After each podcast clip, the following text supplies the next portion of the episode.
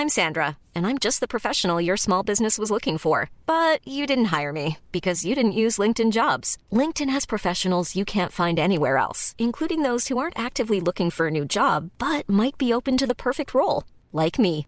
In a given month, over 70% of LinkedIn users don't visit other leading job sites. So if you're not looking on LinkedIn, you'll miss out on great candidates like Sandra. Start hiring professionals like a professional. Post your free job on linkedin.com/people today. Many of us have those stubborn pounds that seem impossible to lose, no matter how good we eat or how hard we work out. My solution is PlushCare. PlushCare is a leading telehealth provider with doctors who are there for you day and night to partner with you in your weight loss journey. They can prescribe FDA-approved weight loss medications like Wagovi and Zepbound for those who qualify. Plus, they accept most insurance plans. To get started, visit plushcare.com slash weight loss. That's plushcare.com slash weight loss.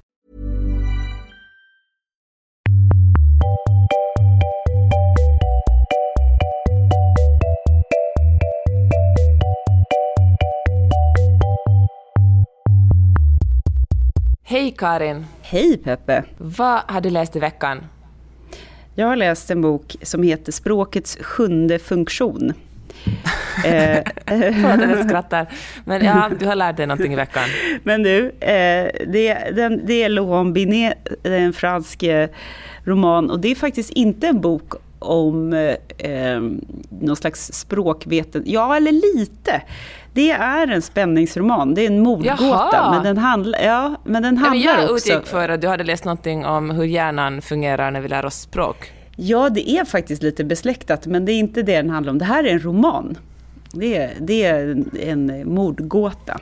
Ja, men berätta. Ja, men den är, den är skitcool. Eh, det, det handlar om en eh, litteraturforskare som eh, hette Roland Barthes och han blir, han blir påkörd i Paris när han korsar gatan efter en lunch hos president Mitterrand. Och så avlider han då eh, eh, i, i sviten efter den här olyckan en månad senare. Och då är det eh, den här killen Laurent Binet som alltså har tagit den händelsen och eh, skrivit kring tänk om det inte var en olycka. Tänk om den här Bart bad, bad då på en hemlighet som var så stor att eh, någon beslöt sig för att mörda honom. Åh, sånt det- gillar man ju. Alltså, Ja, man älskar ju liksom konspirationsteoriboken. Som Ja, alltså är en roman, det. inte Ja. en seriös konspirationsteori alltså. Och det är dessutom eh, typ enda tillfället hittills som jag får anled- användning av mina studier i så här dekonstruktivism och semiologi och eh, språkfilosofi och sånt där. Som jag faktiskt läste framförallt när jag, när jag pluggade i Frankrike eh, i 20-årsåldern. Och den här Roland Barthes är, är ju en sån där som, eh, ja, ni som har läst litteraturvetenskap vet vem det är. Det det är en sån där språkfilosof som man liksom eh, name-droppar om man ska vara lite lärd i princip. Och det finns eh, ett, ett antal sådana som håller på då med eh, eller med semiologi, alltså läran om tecknen. Hur, Mm. hur läser vi ut eh, det som står mellan raderna? Vad står de här tecknen för? Eh, och det är jätte, jättespännande. Och jag har ju pratat rätt mycket om det här med, med fab, fabeln, alltså hur, hur man skapar en, eh, en berättelse och vad det finns för olika ikoniska element i en berättelse. Det är nästan alltid en, eh, ett, ett äventyr, det är nästan alltid en, en en, en förbjuden handling där man gör en överträdelse, det finns en hjälte, det finns en, en, ett hot eller en ondske, ondskefull figur och, så, och sådär. Du, du Alla vet har liksom. Ja, exakt samma alla struktur. Sam, ja, Sen är Ja, de olika eller- sminkade liksom. Precis, och de här eh, franska eh, litteraturvetarna, de höll på mycket med sånt. Och jag fick såna här lite aha-upplevelser, minns jag, när jag pluggade det här på den tiden. Så att för mig är det en sån underbar liksom, resa tillbaka till fransk litteratur. Jag hade väldigt gärna velat läsa läsa ur den här. Bara det att just nu när vi spelar in så eh, håller min tonåring på och bråka med mig. Ni vet hur man brukar bråka över Spotify mm. i familjer. Mm. Fasen nu håller min unge på och försöker lyssna och sen så bryts låten. Nu håller vi på och bråkar med varandra kring den här eh, Bookbeat där Nej, ja, hon har loggat in på mitt konto och det tycker jag är kul. Jag är faktiskt glad att hon läser, hon är 16 du, år, de läser ju för sjutton aldrig. Jag vill att du koketterar med den historien när du träffar andra tonårsföräldrar. Ja, precis. Åh, min tonåring är så jobbig. Hon ja. håller hela tiden på att ta över min book, mitt Bookbeat-konto. Okej, okay, men nu har, jag, nu har Molly äntligen eh, lämnat den här eh, eh, ljudboks, eller vad heter det, Bookbeat som jag har här nu. Eh, obs, ingen reklam för Bookbeat, säkert lika bra med Storytel och alla andra. Men nu ska jag läsa i alla fall. Kommissarien frågar sig, ja men vad, är, vad betyder egentligen det här med se, semiologi? Jo men eh, det den här så kallade vetenskapen, säger han, väldigt eh, liksom, skeptiskt. Och då mm. säger den här unga akademikern, akademikern eh, Herzog, då han säger så här, eh, alltså att, att eh, förstå verkligheten. Baja-kommissarien gör en omärklig min. Det vill säga, den unga akademikern tar några sekunder på sig och funderar. Han mäter sin samtalspartners abstraktionsförmåga, uppenbart begränsad, för att kunna anpassa svaret och slippa ägna timmar åt att diskutera i cirklar. Det är faktiskt ganska enkelt. Det finns en massa saker i vår omgivning som har eh, en brukbarhet. Hänger ni med? Tyst fientlighet från hans samtalspartner. I andra änden av salen berättar killen i de lila ödleskinnstövlarna med stora gester för sina lärjungar om 68-rörelsen, som i hans mun låter som en blandning av Mad Max och Woodstock. Simon Herzog försöker förenkla maximalt. En stol är till för att sitta på, ett bord för att äta vid, ett skrivbord för att kunna arbeta, ett plagg för att hålla sig varm. Okej? Okay? Isande tystnad. Han fortsätter.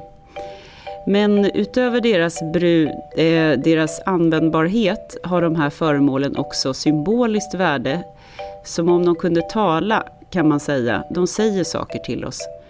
Den där stolen ni sitter på till exempel med sin totala brist på design, sitt billiga förnissade trä och sina rostiga fogar berättar för oss att vi är i ett sammanhang där man inte bryr sig om bekvämlighet eller estetik och där det saknas pengar. Den sammansatta doften av sunkig skolmatsal och cannabis meddelar dessutom att vi är i universitetsmiljö. På samma sätt avslöjar ni er yrkestillhörighet genom ert sätt att klä er. Ni har kostym, vilket visar att ni är i ledande position, men era kläder är billiga, vilket antyder en låg lön och eller en brist på intresse för ert eget utseende. Ni har alltså ett yrke där det spelar liten eller ingen som helst roll hur det framstår. Ja, och sen så berättar han lite grann så här. Och sen så säger den här Bayard säger så här. Hmm, jag förstår. Eh, och så säger kommissarien, ja men å andra sidan vet jag var jag är någonstans, det står var jag är någonstans, det står polis på mitt visitkort. Det här är knappast någon, ja han är väldigt skeptisk. Och så börjar den här eh, akademikern svettas, mm. han tycker att det här är jävligt jobbigt. Och så tar han ett djupt andetag och så säger han så här, ni har stridit i Algeriet, ni har gift er två gånger, ni har skilt er från er andra fru, ni har en dotter på under 20 som ni har dålig kontakt med. Ni röstade Giscard i båda valomgångarna vid senaste presidentvalet och ni kommer att göra det igen nästa år. Ni har förlorat en kollega i tjänsten, möjligen var det ert fel. Hur som helst anklagar ni er själv eller tyngs av det, men era överordnade har kommit fram till att ni inte kan anses bära något ansvar. Och ni gick och såg den senaste James Bond på bio men ni föredrar egentligen den gamla goda Maigret på TV eller någon av filmerna med Lino Ventura. Mycket, mycket lång tystnad. Och sen så visar det sig ju att den här eh, akademikern har helt rätt och eh, polisen blir helt golvad. Och sen så förklarar akademikern precis hur eh, hur det, det, har gått till då för att han har på något sätt blivit någon slags detektiv. Förstår du kopplingen då mellan semiologin och språkvetenskapen. Och... Så smart, för det är det som man älskar i eh, både böcker, detektivböcker och detektiv-tv-serier, när, eh, när de är så duktiga detektiver att de ser sånt och kan läsa ut någonting av ett eh, av en, den skyldiga eller ett offer som man som betraktare inte ja, ser. Och det, finns ju, och, det där ögonblicket finns ju alltid med i alla såna här serier eller, eller böcker. Och, och då tycker, får man alltid lite gåshud liksom när den här Ja, ja. Mm, man låtsas att man själv förstår, att man själv hade sett allt det där. Ja, och, efter, och det är ju såklart uppbyggt på ett sätt så att man som betraktare inte kunde ha gjort det. Men det är ju först när man backar bandet och detektiven förklarar vilka det, mm. detaljer henne lade märke till. Ja, gillar mycket det och gillar att det, liksom, ja, det är mycket så, bra. Det är så gulligt också att det där alltid eh, forts, eh, liksom funkar. Det var ju, jag vet inte om, ni, om du någonsin läste Ture Sventon, men det var ju så här, Mm, jag ser ja, den. Åh, du, ja, precis. Och du säger, eh, den vänstra skon är mer sliten än den högra. Och man satt där som barn och tyckte det var så spännande.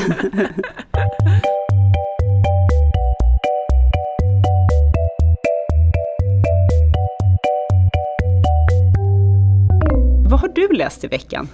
Ah, men alltså jag har haft en torr vecka, om vi säger så. Jag har verkligen inte kommit igång med riktigt någonting. Det kan i och för sig också bero på att vi bor ute på landet nu i november och jag rider en massa hästar på dagarna och försöker jobba, så när jag lägger mig, alltså jag lägger mig vid nio och somnar två minuter efter det. Jag, liksom, jag har varit så trött. Men, det eh, låter och, som ett underbart liv i och för sig. Ja, jag skulle säga hashtag jag klagar inte, det har verkligen varit så underbart. Men jag har ändå gett mig an på på Juha Itkonen och Kjell Westös brevbok 7 plus 7, brev i en orolig tid, som jag har sett otroligt mycket fram emot. Båda två är liksom väldigt kända författare i eh, Finland. Kjell Westö är också utanför Finland. Och eh, de känner inte varandra speciellt bra annat än, men så som alla känner varandra i Finland ungefär, man vet om varandra. Men, eh, och lärt känna varandra, så som du och jag har lärt känna varandra, Karin, i den här podden. Lär de känna varandra ja, genom att skriva Vi vet ju att de här 151 avsnitten kommer att publiceras i en samlingsroman, med så här Peppe och Karins epistlar. det är förresten det nästa. Brevböcker är otroligt stora just nu, åtminstone i Finland.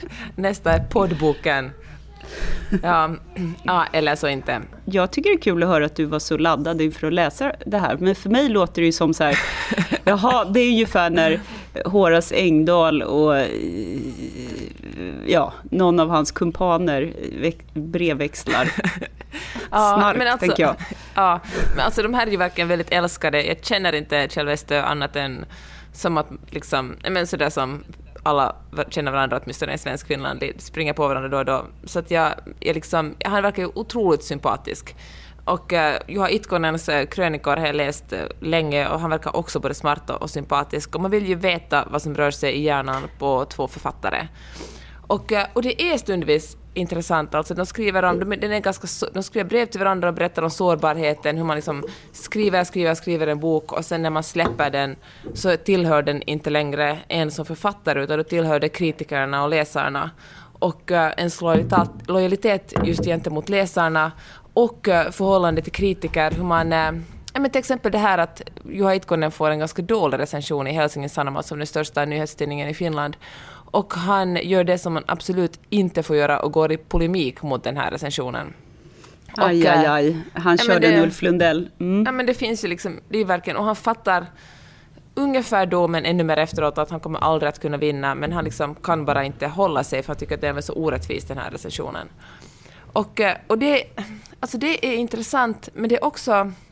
Okej, okay, så här, det, jag eh, kanske hade för höga förväntningar eller så är jag bara för trött på kvällarna, men det är så otroligt tillrättalagt.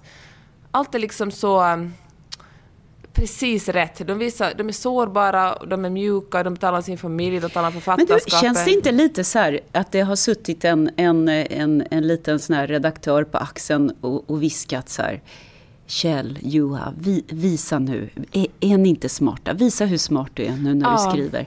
Att, de, att det liksom inte ja. kommer från hjärtat. Eller är jag bara fördomsfull Nej, nu? Kul att du säger det, för faktiskt, jag, precis innan vi började spela in det här tänkte jag nu ska jag snabbt läsa igenom recensioner för den här boken. För det försöker jag oftast inte göra när jag börjar läsa en bok, speciellt en bok som jag ska tala med dig, för jag vill liksom inte bli påverkad av recensionerna. Men före det här började läsa, då skriver Hufvudstadsbladet precis det att, äh, att att det liksom blev bättre än, än att det kunde vara en, ett, liksom ett förlag som säger åh, nu är tiden inne för brevböcker, nu, har ni, nu kan våra författare visa hur smarta de är, liksom. nu slänger vi ut den här, det blir liksom det blir liksom nästan som en, en PR-grej för författarskapet. Men, och den här recensenten tycker inte att det blev så. Men jag tycker faktiskt det blev lite så. Att... Ähm, det blir liksom, jag jämför den såklart med Märta Tikkanens äh, brevbok Måste försöka skri, som ju var annorlunda eftersom det var bara hennes brev som publicerades till hennes väninnor. Men de breven var, för det första var de skrivna under mycket längre tid, men de var skrivna liksom i, äh, de var smarta men också skrivna i affekt. Det var, liksom, det var så otroligt mycket känsla och hjärta och frustration och äh, det, blir liksom, det blir... Det, det kändes mycket mer mänskligt. Alltså jag kan uppskatta, ja. jag, liksom uppskattar det som Itkonen och Wester, liksom, de tillåter sig själva verkligen grunna och tänka tanken ut istället för att skriva i affekt. Liksom. Det, alltså, vi kanske inte lever i en tid där liksom, den genomtänkta tanken alltid får mest plats. Men det sagt blir det ändå det blir ändå för mycket å ena sidan och å andra sidan.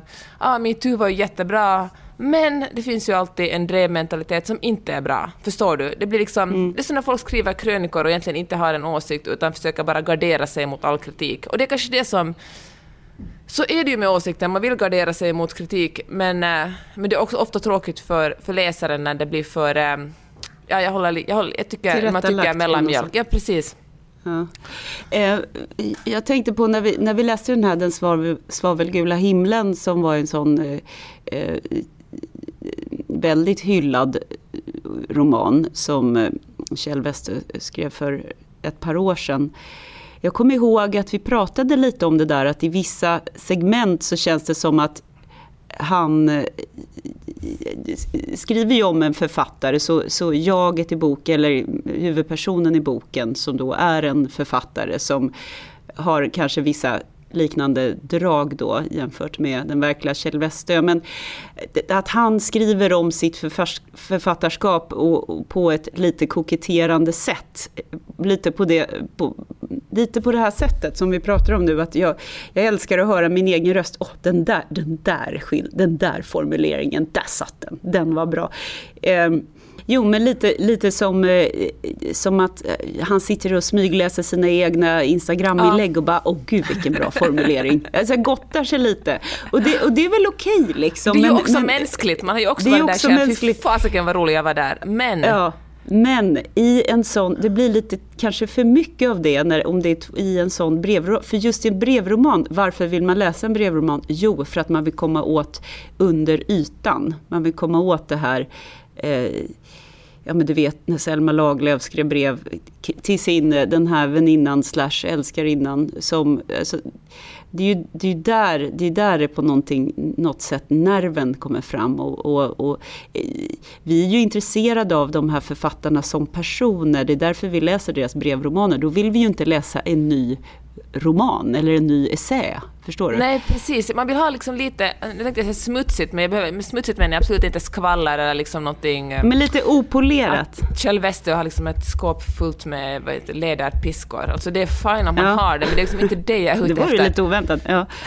men, men liksom någonting eh, där man eh, Ja men man, ja, just det där man skriver, fan så här känner jag, jag är så jävla arg, jag kan liksom bli, explodera på recensenter, liksom låta, låta känslorna verkligen ta ut kurvorna ordentligt.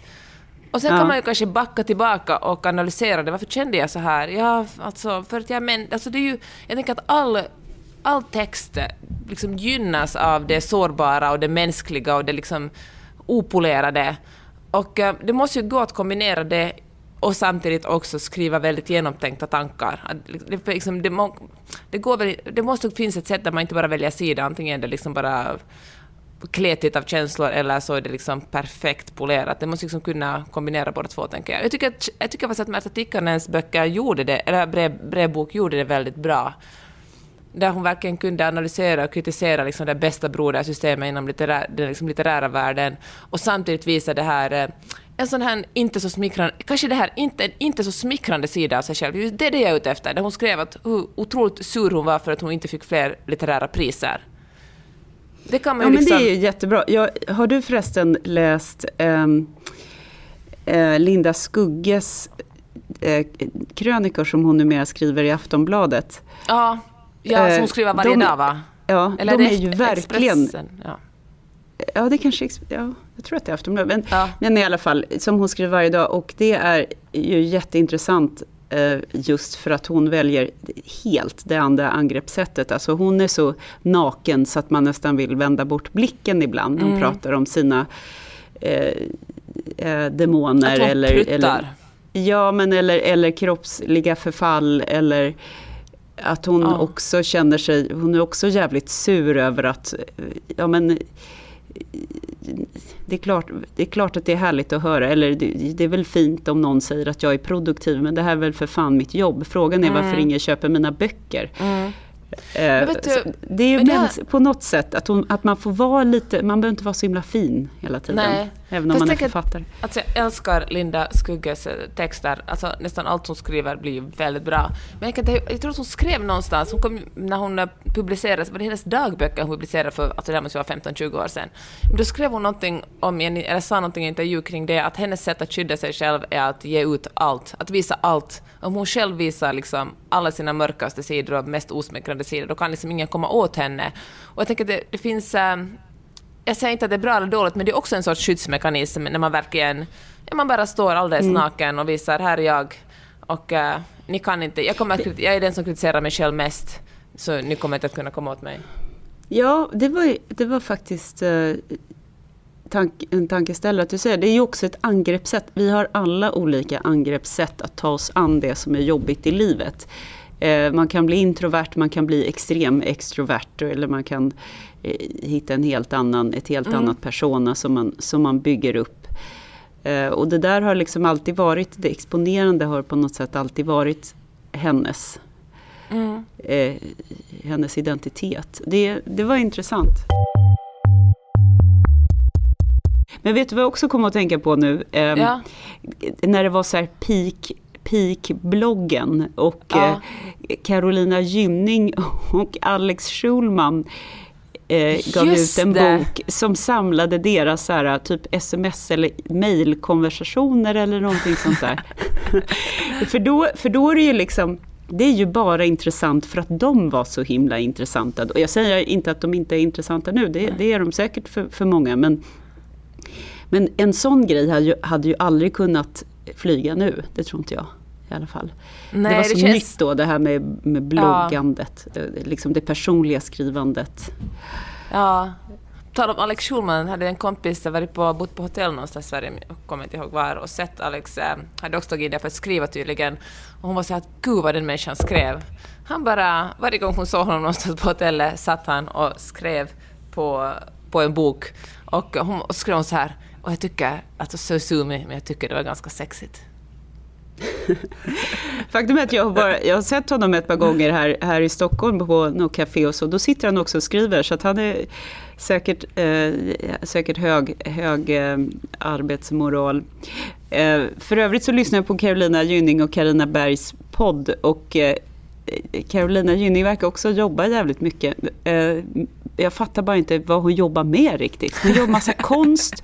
Ja, men, nej, jag menar inte det på ett så här sätt, utan liksom hon har så många järn i elden så att jag fattar liksom inte hur jag fattar inte hur det går ihop. Men det är fascinerande. Det är en rolig podd.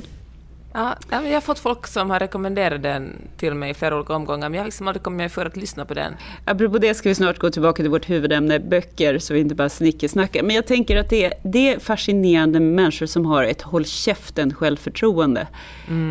Det, det är nog det som är grejen, tror jag. Ja, både ja och nej tycker jag. Det kan ju bli, ja men det måste verkligen grunda sig i att man, det är liksom inte ett fake självförtroende som man bara brakar på och skrävlar för att man inte har någon självdistans överhuvudtaget. Det är liksom, jag, jag föredrar, ska säga, jag föredrar, föredrar ett, ursäkta den patriarkala eh, liksom, kommentaren, men jag föredrar liksom ett, ett storkukslugn framför ett håll käften självförtroende. Är det, är det där, är det där ett, vedertaget uttryck Jag tror faktiskt det. på din dialekt? Jag tror man- Herregud. Det är som Larry David, den där amerikanska komikern, när han hade en helt avsnitt där han pratade om att alla, alla snackar om det här med killar med små snoppar och men what about the big vagina ladies getting away with murder? Och det är ju väldigt patriarkalt hela den grejen, men vad är då liksom det som anses vara Alltså vet du, hos jag en kvinna? gärna en big vagina lady. Jag, jag han han menade den. ju då att det var liksom finare att ha en small vagina, vilket Ja, jag inte ju- tycker. Det är ju också så otroligt, alltså det där, den här uppfattningen, Det det, här, töntigt. ta, det här jag Fast nu har vi just pratat om stor kuk och små Ja, kuk men jag, men, jag menar det, jag, måste, jag ber om ursäkt, det ska bara ett roligt uttryck. Men det där liksom att, vi- att kvinnor, att liksom det är finare med, med, med vin, mindre vagina, vad fan är det? Jag talade om det här med några kompisar som var på, på besök och eh, om uh, tampongstorlekar. Ja, just det, med Anita, Anita var det gemensamma kompisar, Anita och Joel. Hur var det inte någon tror- jävel på här frågesportprogram som inte ens visste vad tampongstorlekar var till för? Nej, men alltså jag tror att Jo, det gäller jo. alla män. Typ Nej, att, men att, det var just på typ På spåret eller något, att det var någon som Jaha. inte fattade att eh, det har att göra med med eh, så här, Mängden, eh, blod, inte mensblod. storleken. Ja, Ja, men en jag tror verkligen- man. Ja. Inte att det är unikt på något sätt. Jag tror verkligen att eh, det var nog Anita berättade att ett någon ex-pojkvän hade kommit hem tyckte att han gav henne en stor komplimang när han hade kommit hem med extra small tamponger liksom. Han var obildad. Det är ju ändå väldigt roligt. Och lite ledsamt också. Ja, nej, Ja. men vi får väl hitta någon bra motsvarighet till storkukslugn. Men vad fan, big vagina lady.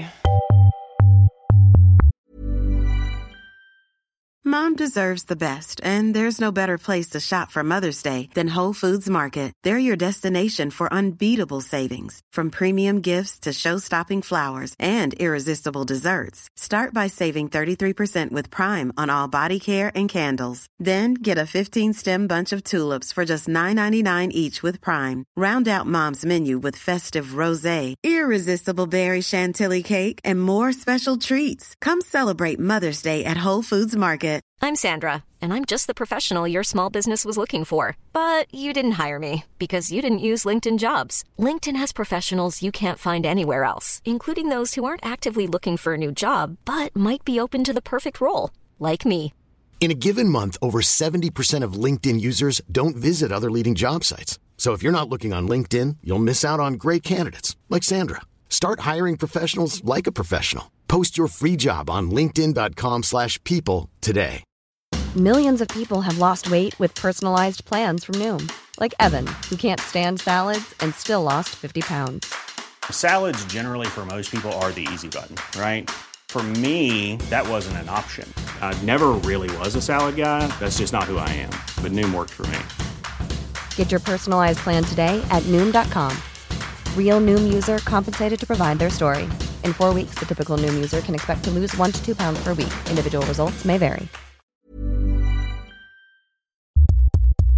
Eh, alltså det hade jag kanske aldrig kunnat tänka mig, men det är ovanligt många ljudbokskonsumenter eh, som alltså söker på själva uppläsaren och så väljer de böcker ut efter det. Mm, ja, men det kan jag förstå. Folk är bäst, jag är ju liksom ingen jättestor uh, ljudboksslukare, jag gör det då och då, men när jag talar med folk som är det, är de verkligen otroligt noga med vem som har läst och vem som inte har läst. Jag lyssnar ju jättemycket på, på eh, ljudboks eh, eh, uppläs, eh, ja, ljudböcker helt enkelt. Och, Ja, så kan man ja, säga.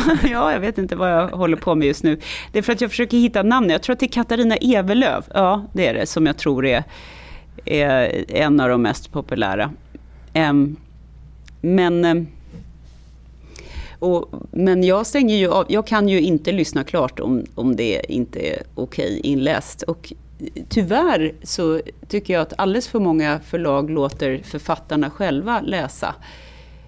För det är en konst att göra det. Och jag tycker... Och som författare inte alltid har. Ja, nej de... Men kan det inte också finnas någonting, någonting som positivt med att det är författaren själv som fattar precis hur den ska läsas in? Ja, det, det är klart att det gör. Att det, att det känns, det känns liksom nära och det känns som att... Men jag tycker inte att författaren alltid läser in det så bra heller. Därför att det behövs lite skådespelarträning, det behövs lite röstträning och det behövs en förmåga att, att eh, liksom fota av texten jäkligt snabbt så att man vet hur man ska lägga betoningarna. Eh, Även om det är ens egen Ja. text. Förstår vad jag menar? Och kanske man, jag förstår verkligen, och kanske man också kommer sin egen text för nära. Man liksom för insyltad i den för att kunna läsa upp den på ett trovärdigt sätt. Ja, och, och, dessutom så kan det ju bli lite tokigt ifall man inte har en skådespelartalang eller, eller träning och försöker skådespela lite grann. Förstår du? Du vet lite som ja, ja, man tar sin chans ja, liksom för att bli upptäckt. ja, men precis. Och, det, och det, det blir inte riktigt bra för att det är inte samma sak heller eh, att eh, stå på en scen som att vara in, liksom intimt sådär i någons öra. Att om man överdriver som jag tycker många amerikanska ljudboksinläsare gör så blir det sjukt irriterande. Men om du, mm. om du står på en scen så kanske du måste överdriva ja. av olika Men eh, min, min favorit, har jag sagt förut, är ju alla kategorier Björn Kjellman. och i synnerhet hans eh, inläsning av alla banden i Harry Potter. Så jävla bra. Ja just det, det brukar du säga bra. faktiskt. Um, så, men Katarina Evelöv är också bra. Och så tycker jag att uh, Lo Kauppi är bra. Ja, det minns jag att du också har sagt. Mm. Men hörde, finns det någon som du verkligen inte gillar, som tänker att fan, bra bok, men inläsaren, ja, det, kommer, vi kommer, det här kommer inte att funka? Nej, men det finns några, men de har jag inte lagt på minnet. Så här. Det är inte som att jag sorterar bort dem sen ur min... Liksom. Nej, det kan ju också, du bara börjar lyssna. Ja, det kan ju vara att de kanske eh, funkar jättebra i något annat sammanhang. Men jag tycker att det är konstigt när eh, det är en kvinnlig huvudperson och en man som läser.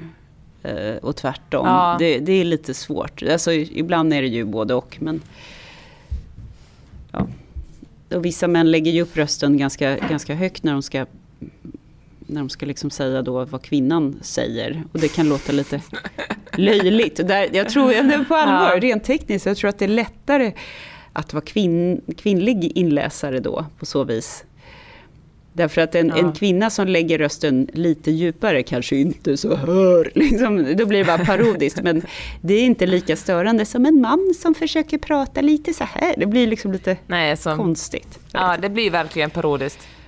Fan, men det är väl det klassiska. Så när, män, när män klär ut sig till kvinnor blir det bara parodiskt och komiskt, men när kvinnor klär ut sig till män eller klär sig manligt så blir det ganska snyggt.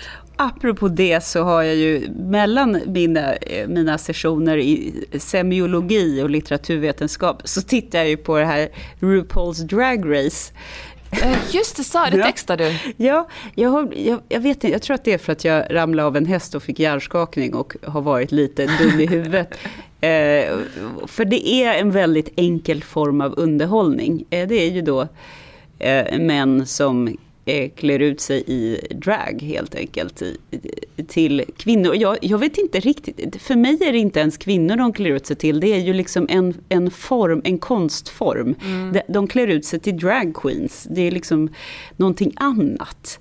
Därför att eh, visst, det är en del kvinn, klassiskt kvinnliga attribut som liksom, eh, de håller på och jobbar med lösbröst och så här extravadering kring rumporna. Och de har no, eh, alltså, jättemycket tekniska detaljer kring hur man, vad man gör av själva könet. Hur, vad gör man av med snoppen och testiklarna när man ska runt i baddräkt? Det är ju tydligen väldigt Vad gör man med det då? Nej, jag fattar inte riktigt. Det, det, alltså, det kallas för tack tucking, alltså stoppa in. Men, mm. men jag tror att man drar den liksom bakåt mellan benen och så har man en massa vet, de har så isoleringstejp och de har några specialtrosor och de har olika former av färgspray som man liksom färgar.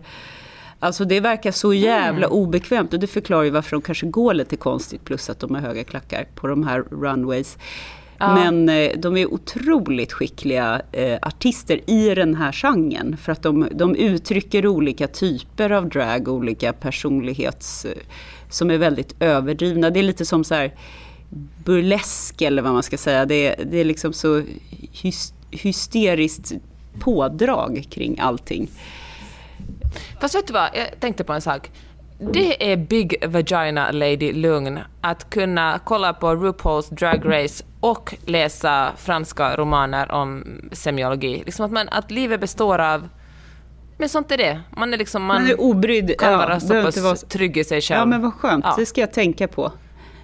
Eh, för det, jag tror inte att när jag var en, en ängslig 20-årig litteraturstudent, då hade jag nog inte suttit och snackat om min fascination av någon show om liksom drag queens på Netflix. Men för det är ju också ett kulturellt uttryck som det är viktigt att ha koll på. Man får liksom inte isolera sig. Hashtag jag har faktiskt kollat på hela den här säsongen av Paradise Hotel, ända tills nu, men nu börjar jag tappa den. Det är liksom... Just det är för dåligt P för mig. PH som, som min 16-åring säger. Jag tror alltid att hon Ja. pratar om PH-värde, men det är något helt annat.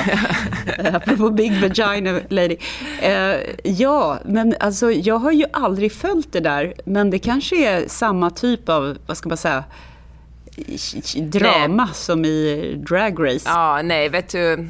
Nej, det är ju, jag får det, RuPaul's Drag Race är nog eh, otroligt mycket. Och man måste liksom, om vi måste liksom lista dem i hög, liksom riktigt högkultur och lågkultur, så då kommer nog Paradise ligger nog lägre ner på den listan. Ja, det vet du fan. Eh, Men är de snälla mot varann? För ibland kan jag känna i de här liksom såpa-grejerna och dokusåpa-grejerna och såna här shower som är uteslutningsshower som Drag Race och tävlingar och sådär. att- Att ibland när jag sitter med mina unga, för de tycker förstås att det är jättekul att kolla på det här Drag Race. Eh, Mm.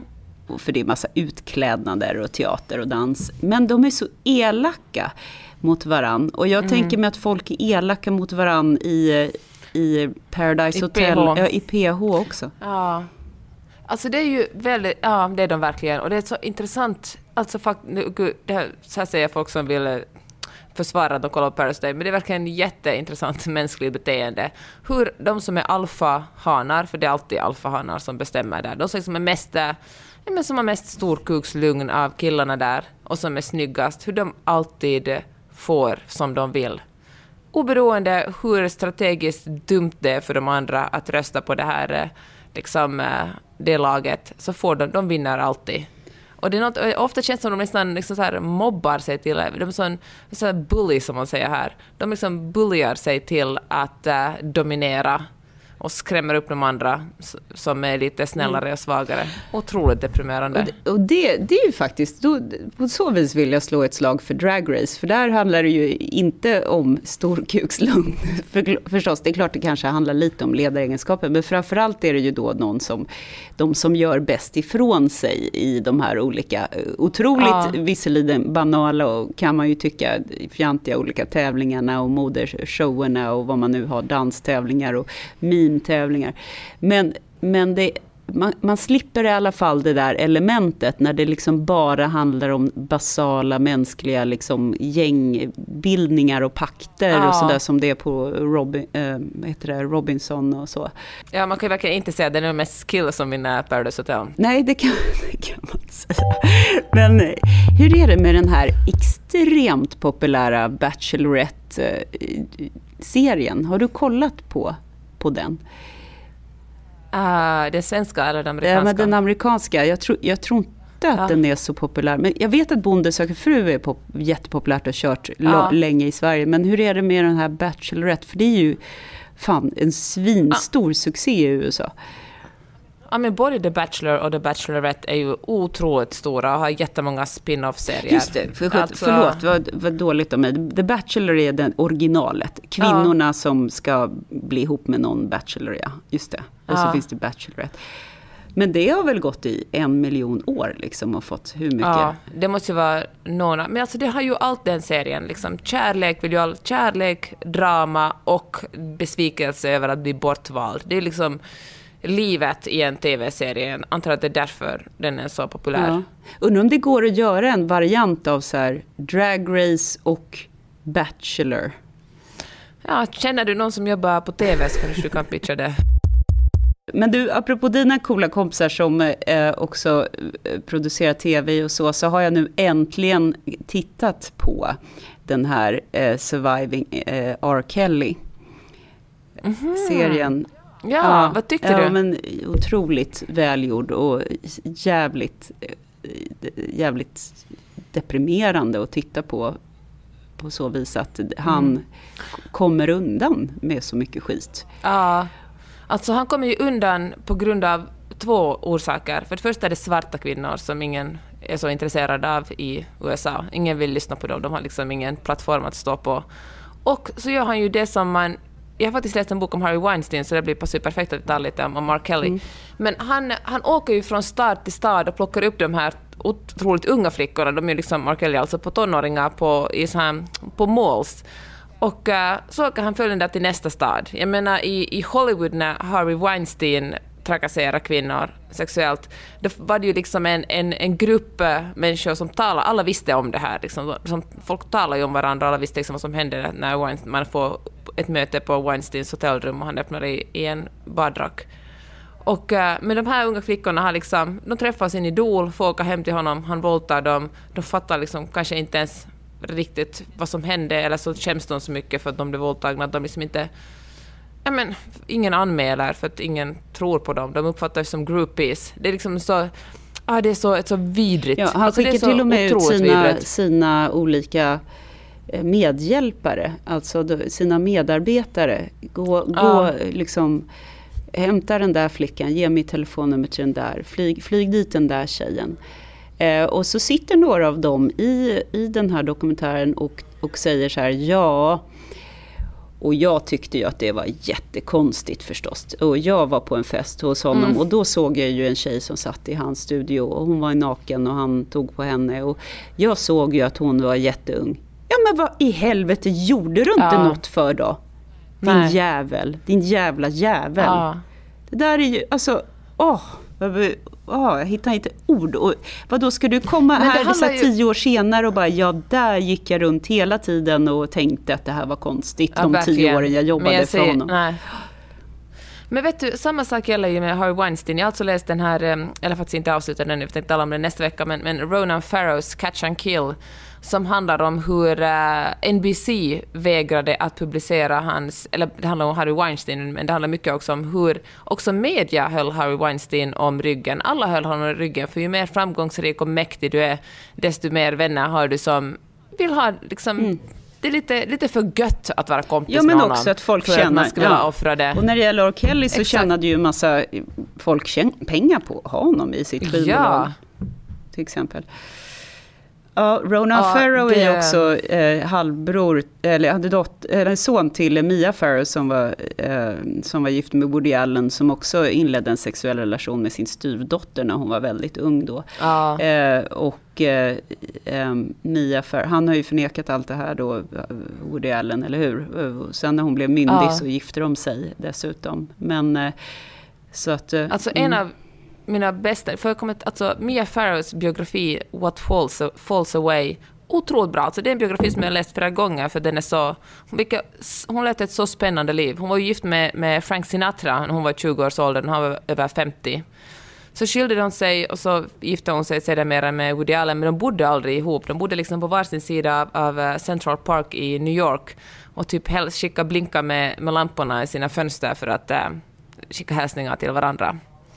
Och sen hittade hon ju, en dag hittade hon nakenbilder på sin egen adoptivdotter i en, av, eh, i en eh, byrålåda vid sängen. Och det var ju då som hon började inse att eh, allt inte, eller hon ansåg, insåg att allt inte stod rätt till den tidigare. Mm. Han blev ju också anklagad för att ha trakasserat deras, hennes sjuåring Dylan Farrow sexuellt. Just det. Otroligt obehagligt. Mm. Men Ronan Farrow, han är ju en jätte... Han var liksom redan som väldigt ung blev han liksom en framgång, liksom var en framgångsrik som journalist. Han har ju verkligen fått... Uh, han är liksom ingen... Ja, men han är, verkar otroligt, otroligt duktig på sitt jobb. Ja, han har ju skrivit Sen, för The New Yorker och, och New York Times ja. och alla möjliga. Ja, det, ja, han är fantastisk verkligen. Det han. Sen undrar jag också, alltså han är, det vill verkligen inte ta bort hans, liksom, han är fantastisk och otroligt duktig. Men jag tänker att det kanske också är lättare om man kommer från eh, en ganska etablerad familj. Liksom det fallet, är man en nobody, jag kanske, om man klättrar, liksom kommer upp så långt i karriären, är kanske fallet liksom högre än om man är Ronan Farrow. Mm. Ja, fan vet jag. Nej, men, jag ska inte börja underminera hans... Um, um, vet du vem Christian Unge är? Nej, tyvärr inte. Berätta. Eh, han blev då vald till eh, eh, Sveriges roligaste person eller någonting sånt där. Mm. Eh, i, i, förra året tror jag. Och eh, det, det, var en intervju med honom i uh, någon av dagstidningarna i helgen, någon sån här lite hemma hos grej. Eh, hans sommarprat, jag tror att det var i somras, eller om det var i förra sommaren, blev sådär super, super lyssnat. Och hela Ah, hans grej, ja. han kör lite det här också, vad ska man säga, Linda Skuggestilen, att han, att han är väldigt öppen med sina egna till, tillkortakommanden och han kallar sig själv för fuck up. Och han hade en, eh, en podd tillsammans med en annan komiker som heter Simon Svensson, som hette, ja, någon sån här mans eh, podd. En manspodd. Ja. Där de pratade om bland annat eh, impotens och såna här känsliga saker. Mhm. Eh, och eh, so, so far so good. Men han pratar i alla fall om att han då är eh, son till Kristina Hagen som är en av Sveriges mest etablerade journalister. Ehm, och jag tror någon annan medieprofil eller någon slags akademiker. sånt. Men han, ja, men lite som Alex Schulman, han föddes in i etablissemanget och han pratar, eh, Unge pratar om det som att absolut, jag fick ju naturligtvis, eh, det var ju lättare för mig att få små jobb liksom på radion och på tidningarna när jag, var, när jag var ung och, och, och student. Och, ja, han har tagit eh, extremt många sådana här eh, vad heter det, C-kurser, heter det? När man, du vet det här 20 poäng i, i typ allt har han läst. Jaha, ja, Nej, men han ja. liksom kunde på något sätt aldrig, han är en sån, en slacker. Och han liksom profilerar sig som en slacker. Eh, och då tänker jag så här, om man är en slacker och du inte faktiskt behöver ta någon examen, eller behöver, men du tar ingen Mm. examen, du går inte kanske journalisthögskolan för du kommer inte in där. Eh, och, och eh, vill ändå, du har någon form av talang men du, har, du betalar inte dina räkningar och du har liksom lite svårt. Och så som hans mamma själv har skrivit att hon hela tiden, de har hela tiden liksom, han blir som en stor mansbebis liksom. Det är så han porträtterar sig själv. Eh, Och så har han ett par barn. Han var bland annat ihop med Nanna Johansson och några andra såna här profilerade medietyper. Ja, vad, vad hade hänt då om samma talang föddes i eh, Kiruna och eh, ena föräldern jobbade i, på LKAB och andra föräldern jobbade på eh, vad, fan vet jag, ett, någonting, eh, ett serviceyrke. Hur, Hade du liksom kunnat bli årets roligaste person? Alltså med exakt samma talang. Ja, att kokettera kring att man är en slacker och Ja. så här. Ja. För det är, ju, det är ju kul att vara en slacker och en fuck-up så länge du inte blir riktigt, riktigt tragisk. Alltså att du hamnar på gatan, Nej. att du förlorar vårdnaden kring dina barn. Det är kul att skoja om att du får betalningsanmärkningar så länge du inte blir hemlös. Ex, ja, För då är, det inte, då är det bara jobbigt.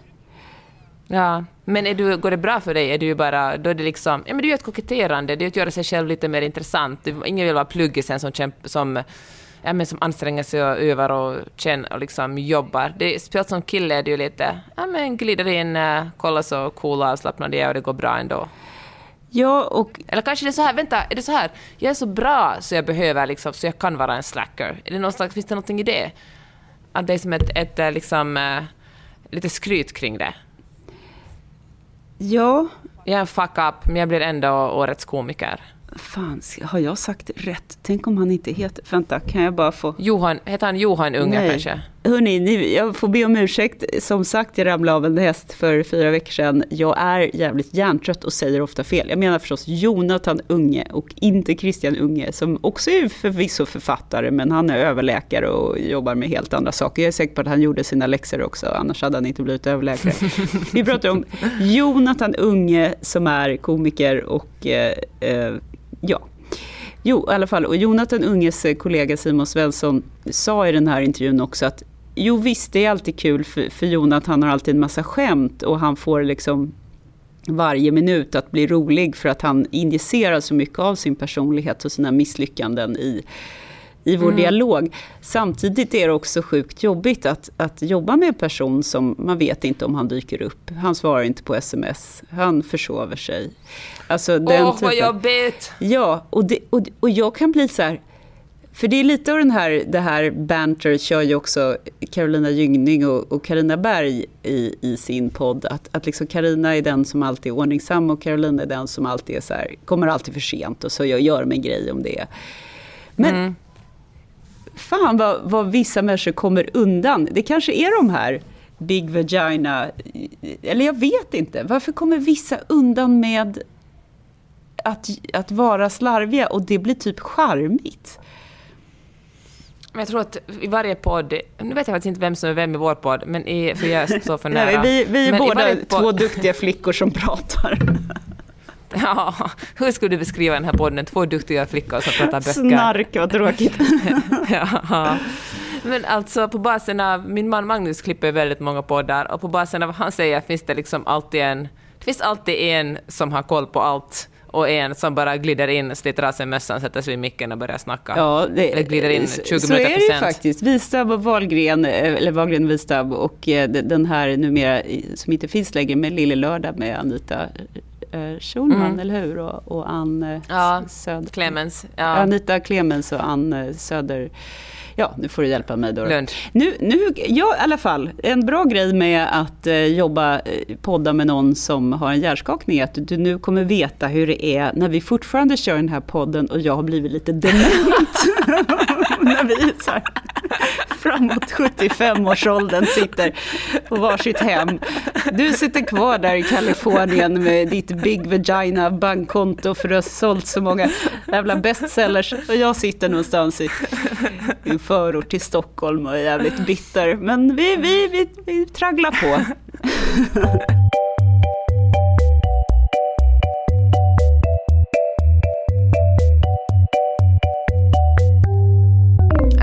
Du får hur många hjärnskador som helst. Jag älskar dig ändå. Jag älskar dig också. Och eh, vi eh, återkommer nu lite mer frekvent har vi bestämt. Ja, ja vi, det har helt enkelt... Nu blir det ordning. Nu blir det fan ordning på torpet. Nu ska vi ha en struktur och eh, ni ska kunna förvänta er att eh, vi kommer med nya avsnitt. Eh, en gång i veckan. Det ska vara en podd man kan lita på. Ja, ja, vi kan ju inte säga att vi är två duktiga flickor och så håller vi på med den här utgivningsfrekvensen. Nej, Nej det Nej. duger inte. Usch. Så bra självförtroende Usch. har vi inte än. Nej. Nej. Men du, eh, fan vad fint att prata med dig igen. Och, ja, men eh, detsamma. Vi hörs om en vecka igen. Det gör vi. Puss och kram. Puss och kram. Hej då.